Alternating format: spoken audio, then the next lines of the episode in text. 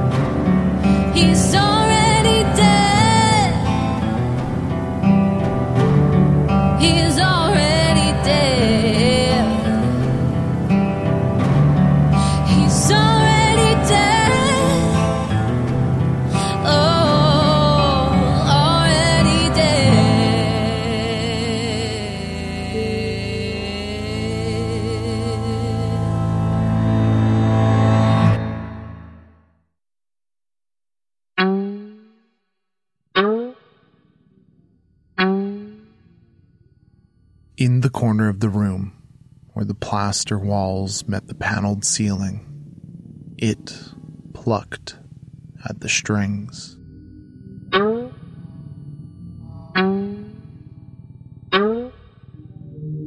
From its bulbous end, it spun the web back and forth, back and forth, rhythmically, knotting each cross section with dagger like fingers and then just plucking and strumming at its own creation.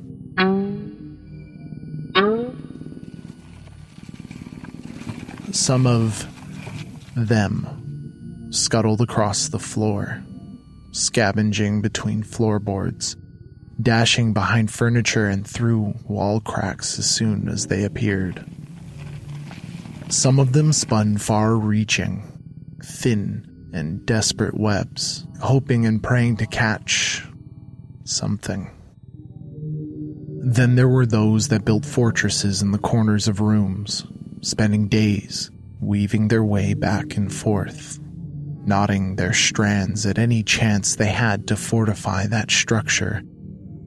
They were larger and louder than the other types of spiders Tom had seen in his family home. They ate well, but there were never any insects stuck in their traps, so what they ate and grew big on, Tom didn't know. Their many eyes peered from beneath the thick, sticky sheets of woven string staring at Tom. Their hungry eyes, impossibly tiny but black as coal and glinting with eager anticipation. They could eat away his nightmares, Tom thought. But then a shudder ran up his back as he imagined eight legs and their dainty stabbings on his face. Sleep had been hard to come by as it was, so those moments of slumber where Tom would be vulnerable to the poison pricks of those spider interlopers which anchored themselves in his room were far and few between. That didn't stop his mind from whirling, though. It didn't stop the phantoms in their tracks. When his mind wandered back to Ben, when the will to move or breathe or feel had seeped out of his limbs when he sat there slack jawed and catatonic. For those brief respites from grief, he'd begin to feel them. An itch on his back or his face. The itch of tiny hairs tickling his skin. The scuttling, scratching, the pinch of tiny, jagged fangs. It was always the phantom pinch that brought him back to reality. And there, always waiting for him, was William. Squealing, crying, screeching William, his brother, who was likely not his brother, or was, but also not the son of Mildred the same way he couldn't keep it straight anymore, truths and fictions blending in the same way the dreams and nightmares he should have been having while sleeping began to seep into his waking hours. The first time he tried to leave his room after, well, after visiting Ben, Tom walked from his room to the stairs and peered down the steps, hearing the echo of his voice calling him as the slurping, misshapen vowels echoed their way to Tom, his eyes glazed over. Tears banging at the gate, threatening to wash over his face, and the numb, dumb, catatonic trance returned. His arms were no longer his arms. His body stood immobile and loose in its posture. His head, lilted a little too far to the left to be natural.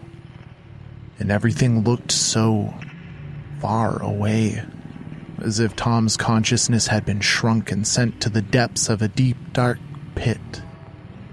Just like.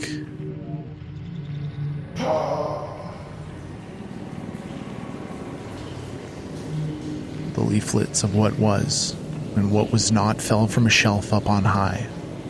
Figments of imagination snapped to the edges of reality. The staircase was not as it was just mere seconds ago. No, no, no, please. God, no, Tom thought as he snapped to. The banister was covered in the dusty, glowing, alien like foliage Tom called bone blooms. The steps, jagged rock, the ceiling dripped with green algae water. And from deep within the recesses of the living room, that Tom had known to be just to the left of the bottom of the stairs, he could hear his name being called. He was being summoned.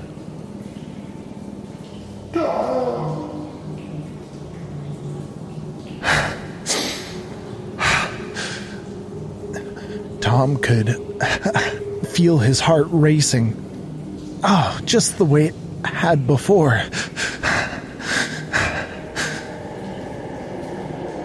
He lifted his left foot. It hovered in the air, quivering with adrenaline as it anticipated the fall to the next step. His eyes bulged even wider as his eyelids peeled back further in terror. What was that?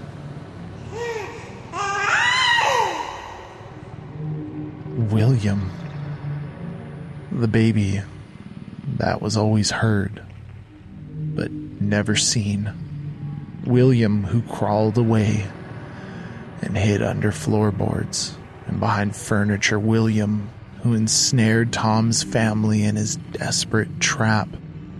William, who'd made the LaPont home his fortress, where he could grow big and fat, his tiny mouth of jagged teeth, just watching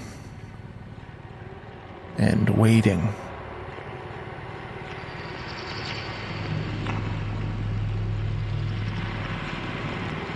Out from behind the wall, separating the front foyer and the staircase from the living room, one giant razor tipped spider leg slowly peeked out and into sight before gingerly setting down on the wood floor as another curled out sideways quietly, stabbing the wall. Then the third and fourth leg, just as slow as the others, crept forward. Large, coarse brown hair stuck out from the joints and the bent limbs like porcupine quills and then the sickly mucus dripping mouth and endless eyes peered lidless and twitching as the nightmarish arachnid leveled itself. It turned to him. Tom stood, eyes nearly popped from his head, his mouth turned upside down in a silent scream. The monstrous arachnid lunged at Tom, but stopped just short of his face. Its fangs rubbed against one another like tiny hands eager to make a deal. The massive thing which confronted Tom raised its two front legs high above him as that breathing nightmare leveled its many, many eyes with Tom's own. The fangs stopped their neurotic kneading as they peeled back, exposing a beak like orifice underneath. Oh god, Tom closed his dry eyes, wetting himself. he could feel the breath on his face as he imagined that inside that beak were more fangs which wanted to shred him one strip at a time to flay him alive.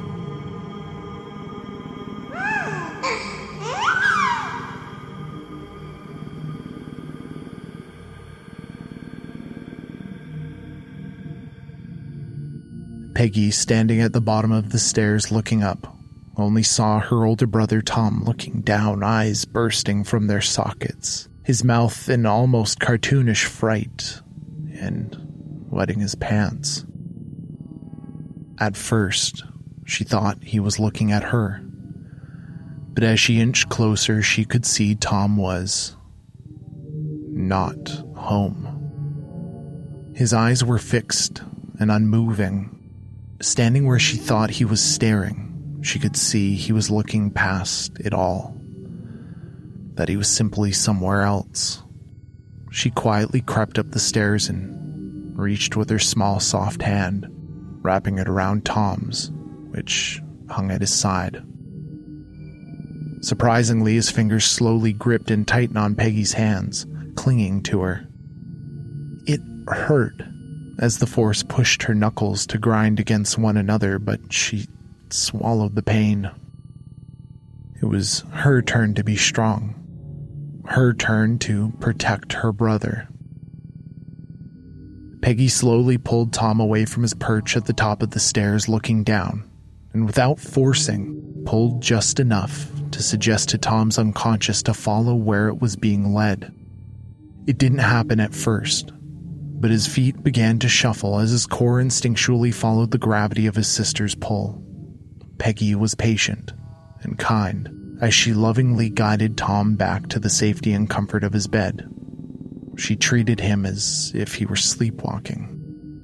She was aware he'd been staying up the last few nights she'd heard him pacing in time with William's nightly cries and assumed exhaustion had finally come for him. She hoped that's all it was. She hoped it was nothing more. As the two reached Tom's room, Peggy leapt onto his bed and dragged his comforter up, rubbing it against his hand and pulling a corner of it up into the crook of his neck, hoping, much like she had in the hallway, to appeal to a part of Tom that might respond. And once again he did. Slowly raising his arms, his fingers grabbed onto the ratty blanket, clawing at it and tying themselves in its folds desperately. She pressed down on Tom's shoulders, and without much hesitation that time, he teetered forward and into bed. And that's where he'd been ever since, watching the spider in the corner of his room, fortifying his woven kingdom, and remembering the sound of William's dreadful giggling.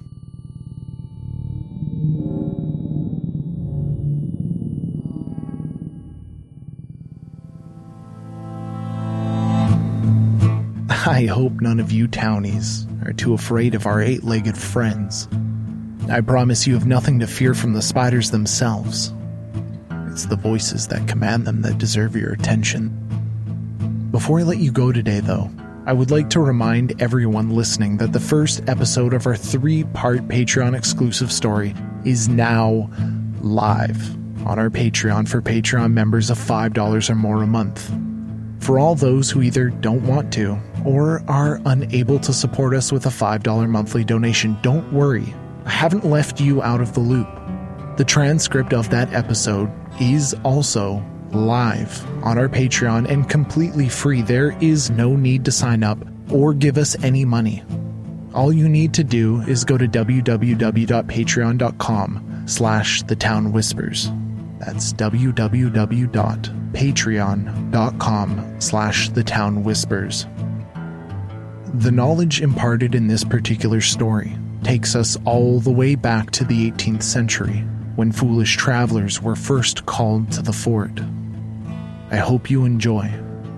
Those of us who preside over the fort as its town council members have been looking forward to this moment for a very, very long time.